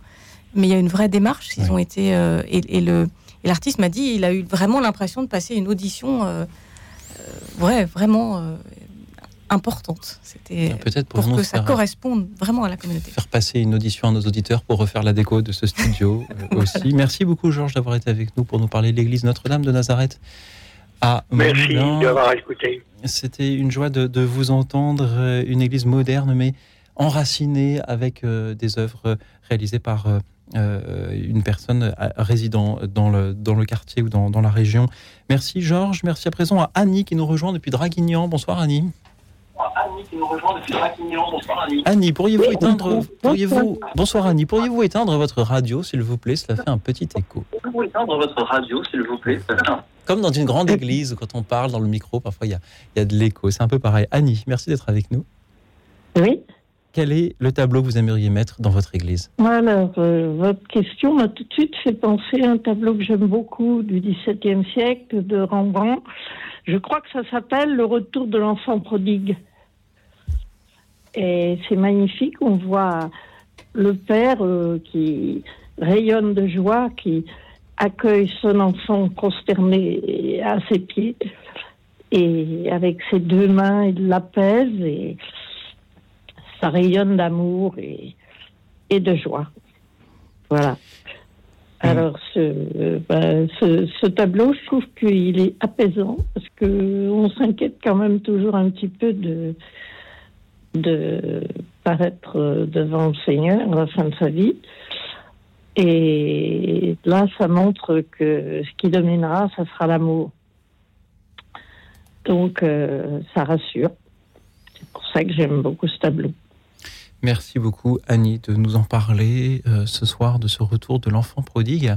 Je constate que dans cette émission, nous parlons euh, œuvres d'art, peinture. Enfin, nos auditeurs nous en parlent de temps à autre, une fois tous tous les mois ou tous les deux mois. Et ce tableau, quel que soit le thème, revient très souvent. Il revient très souvent, comme le fils prodigue qui revient. Pierre Tecky. Mais d'ailleurs, j'ai envie de poser une question à Annick et de la taquiner un petit peu. Euh, Annick, ce tableau euh, de. Fort, parlez fort. Parlez bien dans- dans le micro. Euh, Annick, euh, j'ai envie de vous taquiner un petit peu. Ce tableau, vous le voulez, euh, vous êtes sûr que vous le voulez pour, euh, pour votre, votre église paroissiale ou vous le voulez pour chez vous d'abord? Ben, je ne sais pas, j'aime bien, j'aimerais bien prier devant. Je ne l'ai jamais vu en vrai. hein. Je pense que je serais encore plus émue de le voir en vrai. Je ne l'ai jamais vu en vrai, je l'ai vu en reproduction. Mais je ne sais pas quelle dimension il peut avoir. Chez moi, ça me paraît, ça me paraît difficile chez moi. Bah, Justement, en fait, c'est parce que de, de mémoire, je pense que ce tableau est assez petit. Euh, c'est un Ah petit bon? format. Oui, je pense que c'est un petit format. euh, euh, je ne suis pas certain, mais euh, Louis Auxil est sur Internet. Il va pouvoir nous dire. Il mesure combien? Il mesure. euh, ah, il n'est pas si petit que ça. Si c'est si c'est bien euh, le, le, le bon, 2 Ouais. mètres 62 de haut sur 2 mètres de large. 1m62 de haut sur 2 mètres 2,62. Si c'est bien, 2,62? le retour, si c'est bien le retour du fils prodigue de Rembrandt. Oui, c'est ça. C'est le retour du fils prodigue de Rembrandt, Oui. c'est ça. Il est À deux mètres, il faut avoir la place dans son salon quand même. hein. Il est conservé au musée de l'Ermitage à Saint-Pétersbourg. Au musée de l'Ermitage Ah oui. Saint-Pétersbourg. À Saint-Pétersbourg. Je l'ai toujours imaginé beaucoup plus petit. Parce qu'en fait, pour moi, ce tableau, comme vous dites, Annick, c'est un tableau où on a envie de prier devant. Mais je suis pas Oui. certain que ça fait partie des. En fait, c'est un tableau qui, a tellement, qui crée tellement d'intimité entre le, le retour du fils prodigue et le père que c'est une image, pour le coup, qui, qui moi, m'inspire en fait une prière individuelle, une prière, euh, une prière personnelle. Alors que c'est Voilà. vrai que dans une Ouais. église, souvent, on est entouré de personnes qui, qui prient avec nous, ou on a une prière communautaire. Et pour moi, c'est pas, Ouais. c'est pas, un- c'est un tableau. C'est pour ça que je vous demandais s'il était, si c'était pas d'abord un tableau à mettre chez vous, avant de, même s'il est Ouais. très grand finalement, ou plutôt que, plutôt qu'un tableau à mettre dans une Nous, église. nous avons eu une copiste de tableau à l'antenne tout à l'heure, Ah, Marie de Marseille. On pourrait, pourrait l'appeler, lui demander de le faire un copier en Ah, Dans réduction. une église, ça, aiderait peut-être les gens à prier davantage aussi. Ce serait pas mal. Valérie Admettre, que vous inspire euh, ce choix, Dany? Alors moi, alors ce tableau est très beau et effectivement me touche aussi personnellement. Je le mettrais bien dans aussi peut-être dans mon salon, même deux mètres de haut. Euh, alors avant d'aller voir ce tableau en vrai, parce que c'est un peu loin quand même pour aller le voir en vrai, euh, ça m'inspire une autre réflexion, c'est que les églises sont quand même remplies euh, d'œuvres d'art qu'on peut aller voir euh, gratuitement en France en tout cas. Et c'est quand même une chance. Alors on peut prier devant aussi. Mais on peut aussi aller voir, je pense rien qu'à Paris, il y a quelques très beaux de la Croix qui sont dans quelques très belles églises. Euh, voilà, donc c'est, c'est- ça m'inspire aussi le fait que, bah, alors, bon, ce Rembrandt-là n'est pas disponible à Paris, mais en attendant, euh, à Paris. Et en France, on peut aussi aller voir de très beaux tableaux. euh. Mais nous avons des auditeurs dans, dans toute la France Voilà. aussi. Peut-être avons-nous des auditeurs à Saint-Pétersbourg. On a déjà eu- on a déjà eu un appel de Moscou. Ah dans bon, bah alors peut-être, Alors, euh, si nous avons un auditeur à Saint-Pétersbourg, il peut Il se rendre la au chance d'aller- et, Voilà. et, et nous en dire un, en vrai. un peu plus. Annie, Ouais, ben c'est- quand, quand on pense, quand on commence à penser à ces fins dernières comme moi, parce que j'ai 90 ans, Mhm. alors on s'inquiète quand même du moment de la rencontre. Et ça, c'est apaisant. Voilà. merci d'en parler si bien. Annie, merci de nous inviter à, ce soir à faire un peu comme le fils prodigue, à, à revenir. Euh, Annie, c'était une joie de, de vous entendre, comme ce sera une joie d'entendre tous les autres auditeurs qui nous appellent au 01 56 56 44 00 pour nous dire quel tableau ils aimeraient mettre dans leur église. Supposez, chers amis, que vous ayez crédit et talents illimités pour mettre dans votre église une œuvre d'art qui aiderait les fidèles dans la prière, qui serait un beau message à destination des visiteurs de passage. Dites-nous quelle œuvre d'art, quel tableau vous mettriez dans votre église et pourquoi que ce soit un tableau qui existe déjà, on a déjà eu beaucoup de, grands classiques de la peinture cités ce soir, ou d'un tableau qui resterait à peindre, qu'il s'agisse euh, d'un tableau dans un style très classique ou plus moderne, euh, dites-le nous aussi, toujours au 01 56 56 44 00. Et si vous préférez une église euh, nue et simple, comme le sont par exemple certaines abbatiales cisterciennes, vous pouvez aussi nous en parler, toujours à ce numéro, le 01 56 56 44 00. Et si vous ne savez pas quoi dire ce soir, je vous propose tout simplement d'écouter euh, ce que nous allons euh, entendre et euh, de fermer les yeux et d'imaginer quelle œuvre d'art vous aimeriez contempler en écoutant ce Gloire à Dieu de la messe du couronnement de Mozart. Écoute dans la nuit, une émission de Radio Notre-Dame et RCF.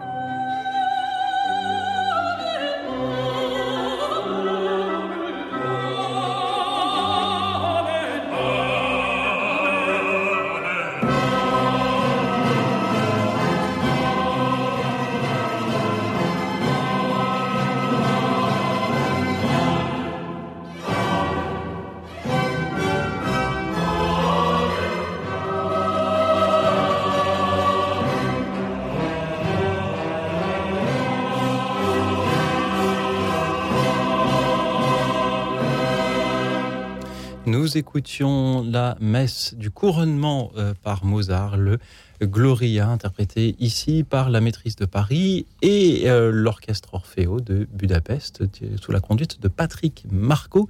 Et vous avez pu vous imaginer, chers auditeurs, quelle est l'œuvre d'art que vous aimeriez admirer dans une église en écoutant, par exemple, ce Gloria de la messe du couronnement. Vous pouvez donc désormais nous le dire en nous appelant au 01 56 56 44 00. Quel tableau aimeriez-vous voir dans votre église? Plutôt classique, plutôt moderne, plutôt carré, plutôt rond, plutôt ovale. Dites-nous pourquoi ce tableau-là vous aiderait à prier, aiderait à prier les autres paroissiens de votre paroisse et serait un beau message hein, pour tous ceux qui entreraient dans l'église sans savoir ce qui s'y trouve. Merci pour vos témoignages au 01 56 56 44 00. N'attendez pas la fin de l'émission, appelez-nous dès à présent pendant que nous écoutons Jean-Marc depuis Grigny. Bonsoir Jean-Marc. Bonsoir euh, Louis Auxil, bonsoir à vos invités, bonsoir à tous les auditeurs et auditrices. Euh, alors euh, donc, ben moi, j'aimerais bien voir, si j'avais le choix, un tableau représentant l'archange Saint-Michel terrassant le démon. Oui, Jean-Marc, vous pensez à un tableau en particulier ou ou un tableau à peindre et comment l'imaginez-vous ah bah, je l'imagine un peu comme tel que je l'ai déjà vu, hein, c'est-à-dire euh, l'archange Saint-Michel euh, debout, euh, tenant une épée à la main, je crois, et, appuyant le pied sur la tête du démon. voilà, c'est le tableau de Saint-Michel, archange terrassant le démon. Le démon est par terre, et donc l'archange Saint-Michel, le pied sur sa tête et une épée à la main. Il semble que j'ai déjà vu euh, une, gravure de ce style. Pourquoi est-ce important pour vous, Jean-Marc? Ah, c'est important parce que l'archange Saint-Michel est la figure du, combat spirituel. Euh, et donc, euh, bah, ce, combat spirituel, en tant que chrétien, nous avons à le mener.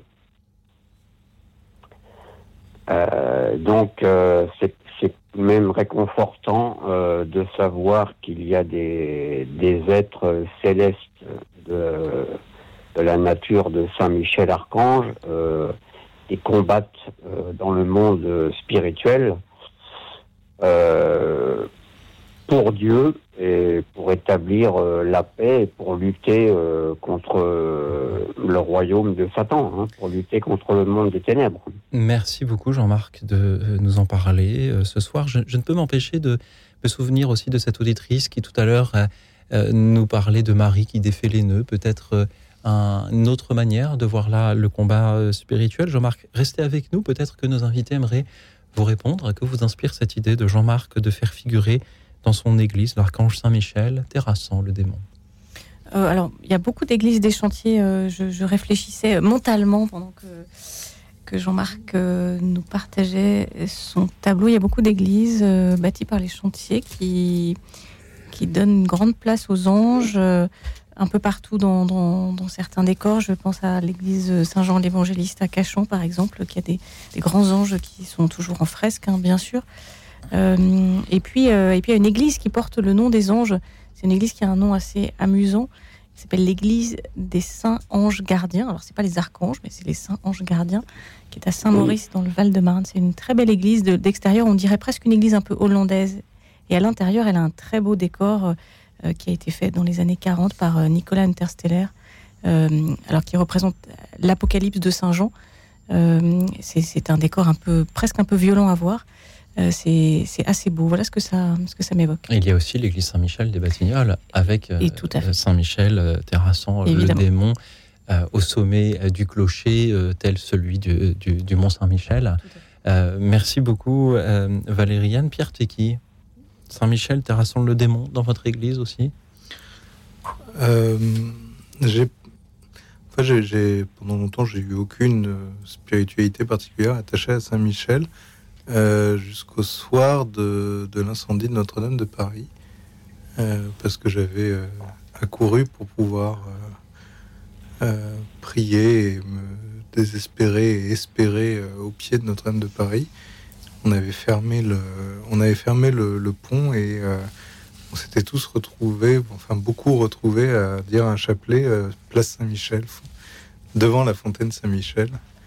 Et je me rappellerai, je crois, toute ma vie de mon regard qui passait entre les, les tours de, Notre-Dame et ce, Saint-Michel ce Saint-Michel entouré de la foule au pied d'une fontaine qu'on s'était mis également à implorer.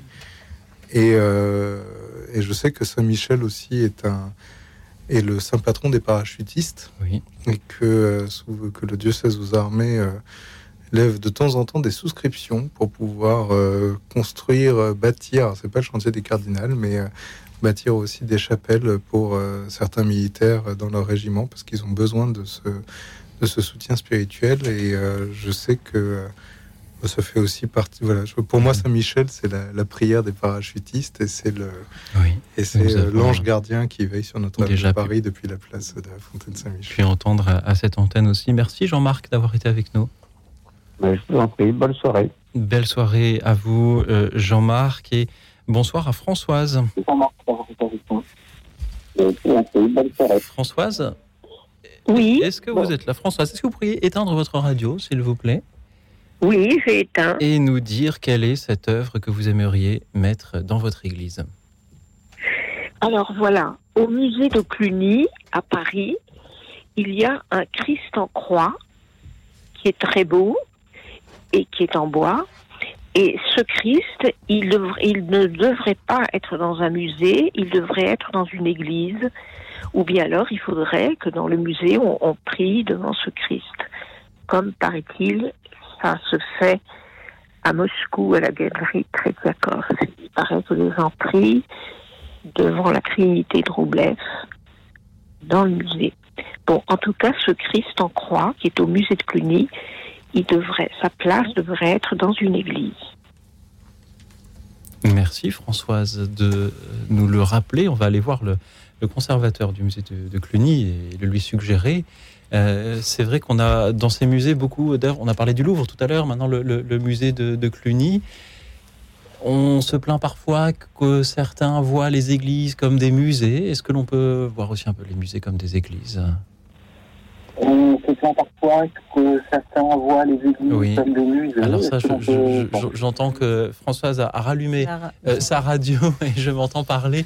Euh, euh, Pierre Tecky, Valérie Anne, que, maître, que vous inspirent euh, ces paroles de Françoise? Allez au musée de Cluny, il y a un grand Christ en croix dont la place serait plutôt dans une église. Le conservateur du musée de Cluny va pas être très content si on lui dit que tous ces objets religieux doivent repartir dans les, dans les églises. Son musée va être vidé.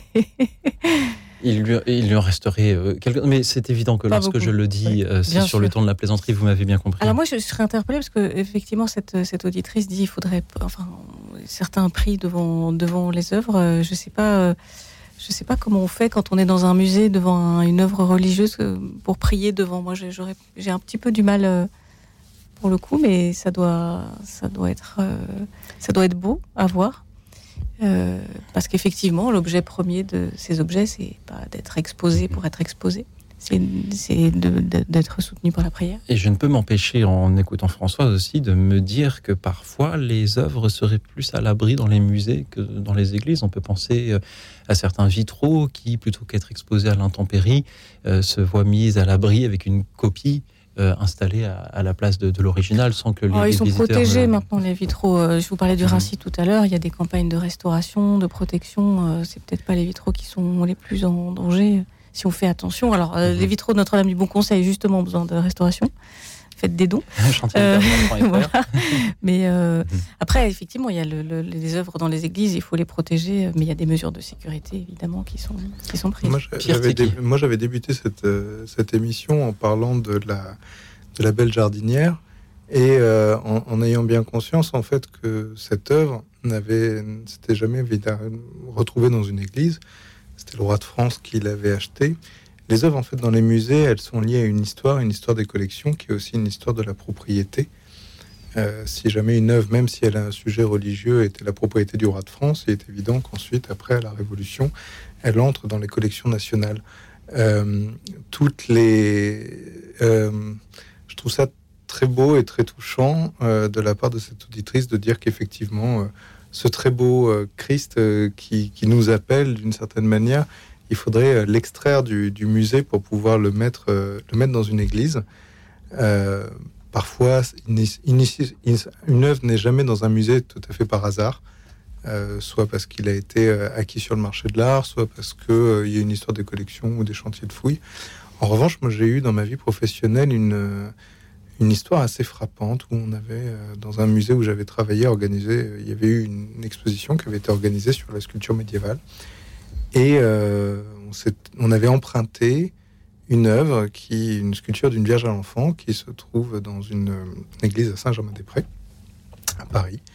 Et eh bien, on l'avait retiré de sa petite chapelle de l'église, on l'avait mis sur un socle, on l'avait mis dans une vitrine, on l'avait mis au milieu d'une salle je connaissais cette euh, sculpture dans son contexte, dans le contexte de l'Église. Et en même temps, c'est une sculpture qui, pendant longtemps, n'avait pas été euh, exposée parce qu'elle avait été trouvée en fouille archéologique et puis on l'avait mis dans l'Église. Euh, je sais que j'avais été très troublé de avant l'exposition, je la connaissais dans l'église. Pendant l'exposition, elle était au musée. Après l'exposition, elle est repartie au, elle est repartie dans l'église. Et en plus, ce qui était drôle, c'est que euh, le, le, socle qui avait été fait exprès pour l'exposition était tellement pratique que le curé de la paroisse s'était dit on va conserver le socle pour pouvoir bien la mettre euh, sur son mhm. socle dans, la, dans sa chapelle. Et c'est vrai que euh, on prie beaucoup mieux devant cette sculpture quand elle était dans sa chapelle que lorsque on est dans un musée, dans une exposition. Il euh, ne faut pas oublier non plus que euh, on peut prier partout, euh, mais on prie aussi dans une, dans une église parce que c'est un lieu consacré. Et ce qui est très pertinent aussi, c'est cette, cet exemple en fait des chrétiens orthodoxes qui eux prient devant l'icône de Roublev lorsqu'elle est dans un musée. Mais c'est aussi lié à quelque chose, à une différence de, de, de spiritualité qui s'attache à l'icône et qui s'attache à l'image, qui est tout à fait différente entre l'Orient et l'Occident, entre les orthodoxes et les catholiques. Euh, c'est que euh, une icône a quelque chose de sacré. Un moine dit des prières à chaque fois qu'il pose une, une couche différente de peinture ou autre chose. Euh, d'une certaine manière, une, une image orthodoxe est une prière, est investie d'une sacralité Parfois, ce sont des images même sacrées. Euh, un grand historien d'art a pu dire qu'on avait tué à Byzance pour les images. Il y a eu des crises iconoclastes. C'est quelque chose qui, qui imprègne leur spiritualité. Et nous, on n'a pas ce même rapport. Mais euh, et, et c'est tant mieux. je m'inquiète souvent beaucoup de voir beaucoup d'images d'icônes orthodoxes dans des églises mhm. catholiques. Je préfère qu'on réapprenne à prier devant des, devant des images qui appartiennent à notre tradition spirituelle et qu'on trouve dans nos Peut-être aussi que voir ces images dans nos musées permet de rappeler à ceux qui ne vont pas à l'église le poids que l'Évangile a eu dans euh, la construction de, ce que nous sommes aujourd'hui, Valériane. Et puis, euh, il y a aussi un avantage. Alors, pour vous parler des, expositions, Pierre, euh, parfois l'Église prête des objets pour des expositions et ça permet de les étudier et puis de les restaurer de financer aussi cette restauration. Ça coûte cher de restaurer un tableau, de restaurer une œuvre. Et donc, bah, quand il y a une exposition qui est faite, c'est pas mal aussi mhm. de, que ce financement de restauration soit pris en charge. C'est toujours ça. Avant que la, la jolie statue revienne. Euh. Pas, et puis oui, mais il faut pas non plus obliger, oublier que euh, au-delà de la restauration, les églises sont aussi des lieux de conservation.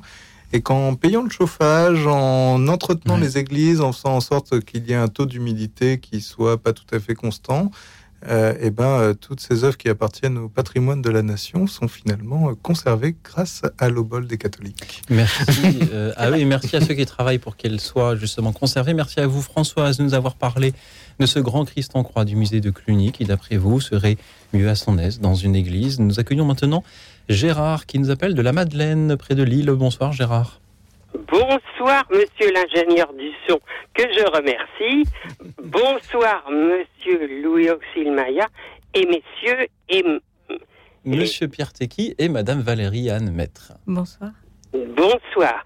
Alors, moi, je vais vous dire quelle fut ma surprise un matin en, en ouvrant ma télé pour voir mon ancienne église avec le vitrail de la Pentecôte à Notre-Dame d'émission à Épinay-sur-Seine, c'est-à-dire vers 15 km de Paris. Et alors, elle représente la Pentecôte et le Christ est en majesté et il a les mains ouvertes en creux et il lance les, les langues de feu. Et je l'appelle aussi l'envoi en mission. On peut dire tous beaucoup de choses sur la Pentecôte, qui est une ancienne. En toute façon, c'est toujours une fête d'obligation, mais là, c'est l'ancien catéchisme qui me rappelle. C'est-à-dire que, les, voilà, donc Notre-Dame, euh, la Pentecôte, c'est une, une, fête d'obligation, c'est-à-dire qu'il y en avait quatre par an. Il y en a toujours quatre par an, mais voilà. Alors, euh, je sais plus. Bon, il faut pas que je dise des choses et vous allez m'interroger, monsieur. Oui, Auxil. Mais peut-être, euh, euh, Gérard, d'abord, je vous remercie de nous parler d'une église qui, d'abord, une église moderne également, une église qui se trouve euh, dans euh, des périphéries et euh, pas celle dans laquelle les touristes se rendent le plus, puisque Notre-Dame des Missions se trouve à Épinay-sur-Seine, en, Seine-Saint-Denis. Gérard, merci de nous en avoir parlé ce soir. Pierre Tecky, Valériane Maître, que vous inspire l'enthousiasme de Gérard ce soir? Alors, moi, je partage l'enthousiasme de Gérard parce que c'est une église des chantiers du cardinal et c'est une église qui a une super histoire. Au départ, elle était construite pour l'exposition coloniale et donc pas du tout à Épinay-sur-Seine et c'est une église qui, avait vocation à être détruite. Mais le ah bah maréchal, voilà, le maréchal Lyotet euh, avait ah, œuvré pour dire que ah, avait œuvré pour dire que bah non quand même il fallait pas détruire cette cette cette église et le cardinal Verdier avait œuvré pour trouver un terrain et le terrain disponible s'est trouvé à Épinay. Alors on a démonté cette église euh, et on l'a remontée intégralement. La seule chose qu'on a recréée pour cette église c'est la dalle de béton sur laquelle elle est installée. C'est une très belle église à l'architecture très particulière, puisque Notre-Dame des Missions, elle rassemble euh, bah, la mission de l'église dans les colonies, et euh, avec évidemment euh, des choses qui ressemblent à un minaret, il y a des hiéroglyphes. c'est très des, des, des, signes chinois, c'est très particulier. Et à l'intérieur, il y a effectivement des très très beaux vitraux et des toiles peintes qui montrent, dont certaines de Maurice Denis que j'ai déjà citées tout à l'heure, des ateliers d'art sacré qui représentent des missionnaires en mission partout dans le monde pour euh, évangéliser. C'est une très très belle église et, c'est vrai Gérard, ce vitrail est, très très beau et spectaculaire euh, à voir euh, en vrai, mais ne serait-ce déjà que sur, sur Internet pour ceux qui regardent YouTube. Il faut, il faut regarder ce vitrail très très beau. Merci Valériane. Pierre Teki, qu'en dites-vous? Bah, Je pense que les artistes et les architectes qui ont conçu cette église doivent être morts aujourd'hui et qu'ils auraient été euh, ravis et qui doivent être ravis de savoir que Gérard a si bien compris euh, quelle était leur intention. Euh, Notre-Dame des Missions, l'envoi en mission, un vitrail lié à la Pentecôte, un vitrail lié à l'évangélisation. C'est, depuis le début, c'est vrai qu'on a des auditeurs qui, appellent fort judicieusement pour expliquer quelles, images ils aimeraient voir à l'intérieur de leur Église, euh, comment intérioriser leurs prières, comment faire en sorte que euh, cette image vienne les rejoindre lorsqu'ils entrent dans l'Église.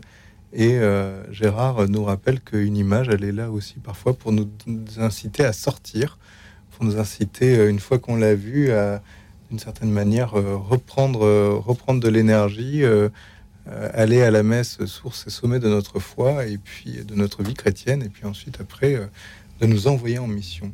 Alors je, trouve que c'est vrai une église qui nous envoie une, image qui nous dit euh, sortez, c'est aussi euh, un très bel objectif pour une image. Nous avons eu ce soir euh, aussi beaucoup de, passages de la Bible qui ont été cités.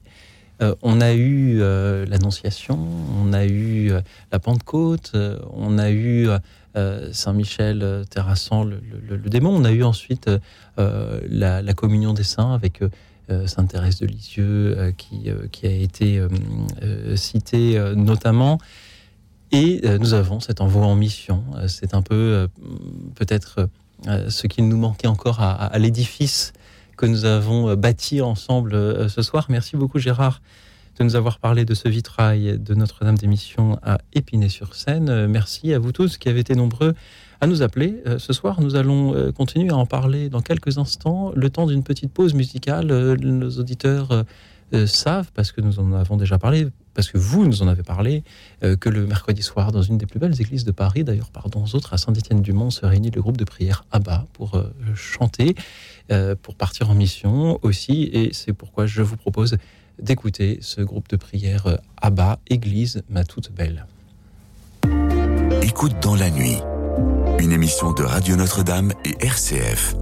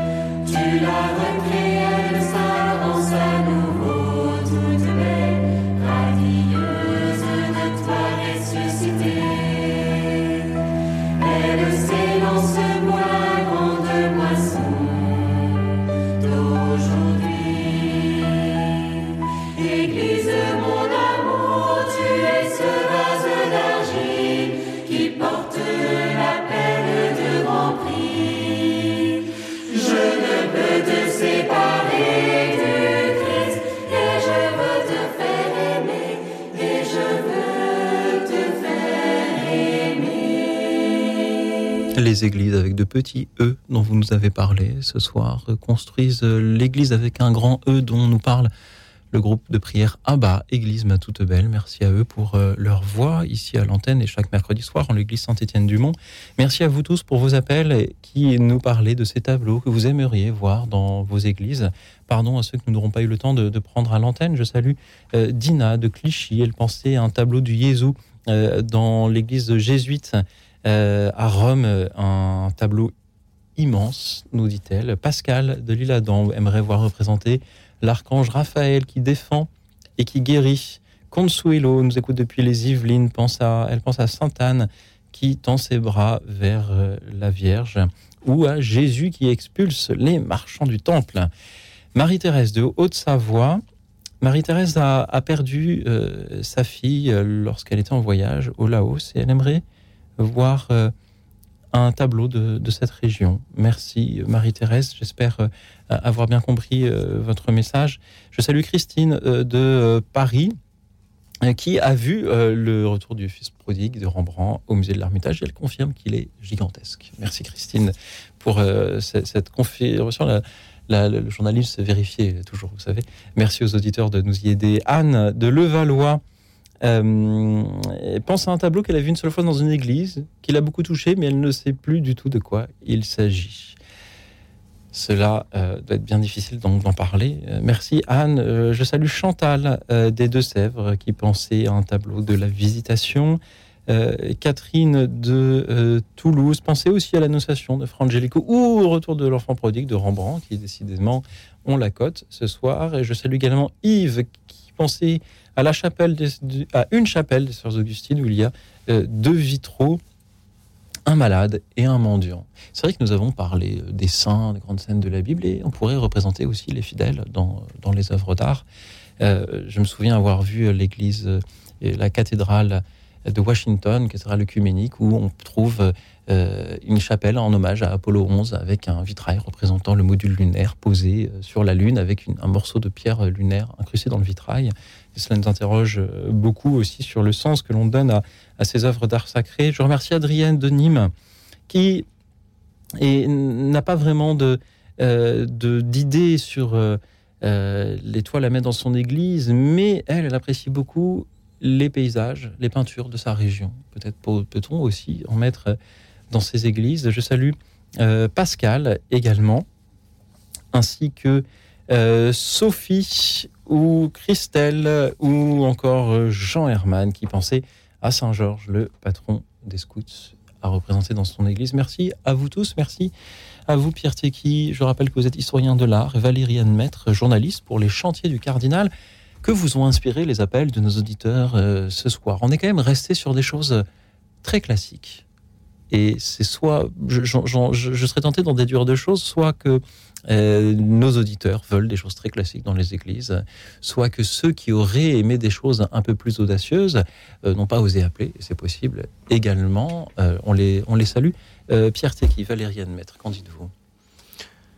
Classique, je ne sais pas si on... Le, sujet, c'est des tableaux dans des églises et à un moment donné, que c'est pas forcément très étonnant que beaucoup de gens veuillent pouvoir trouver une, représentation de Sainte Thérèse de Lisieux, une représentation de, de la Vierge Marie, une représentation des saints, une représentation de certaines grandes scènes de l'Église. Euh, la question, en fait, pour moi, c'est peut-être pas davantage euh, est-ce qu'on a peur d'être trop classique, mais c'est euh, où est-ce que doit se situer l'innovation?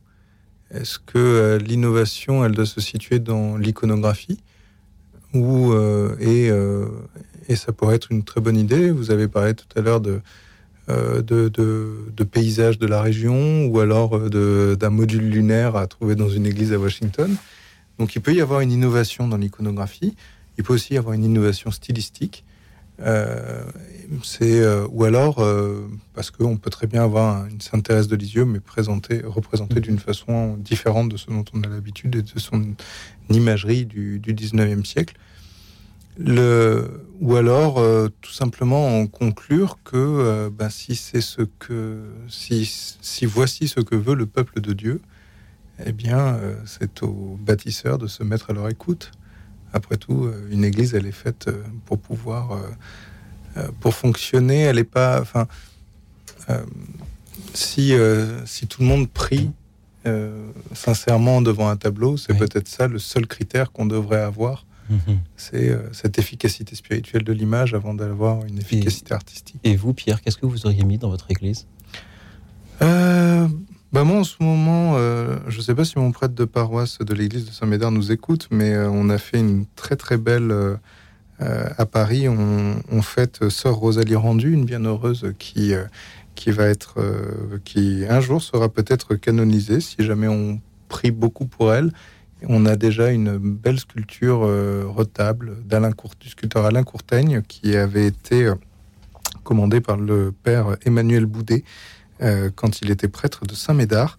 Euh, je trouve que c'est pas assez. Et c'est vrai que mhm. lorsqu'on veut promouvoir euh, la prière pour une bienheureuse qu'on aimerait se rejoindre, enfin officialiser sa présence au ciel, il faut davantage d'images encore. sainte Thérèse, qui Sainte Thérèse est une sainte et c'est aussi une, une, une présence iconographique. Mhm on pourra le suggérer au père Albert Cambard qui vient souvent dans, cette émission, euh, justement. Pardonnez-moi, mon père, c'est pas grave. On, verra avec les chantiers du cardinal juste après pour faire le montage financier de l'opération. Admettre le chantier du cardinal est, avec nous et peut-être des mots aussi à nous dire sur ce qu'elle a euh, Alors, tout à l'heure, il y a quand même Corinne qui nous a quand même cité euh, Matisse et Chagall, quand même, mhm. qui sont des artistes qui ont fait aussi des œuvres qui, qui, sont magnifiques et magistrales dans des églises et qui sont très modernes même si euh, c'est pas c'est pas c'est plus du 21e siècle, mais c'est quand même très beau. Les chantiers du cardinal ont, eu euh, au début, euh, dans les années 30, puisqu'on passait commande aux ateliers d'art sacré, ont permis aussi un développement de cet art pictural très important. Aujourd'hui, on construit un petit peu moins d'églises, alors on a moins de tableaux et moins de fresques à mettre dedans, mais il y a quand même encore des mhm. œuvres. je pense à, à Gérard Garouste, par exemple. Alors, il n'y a pas de tableau de Gérard Garouste dans les églises à Paris, mais quand même.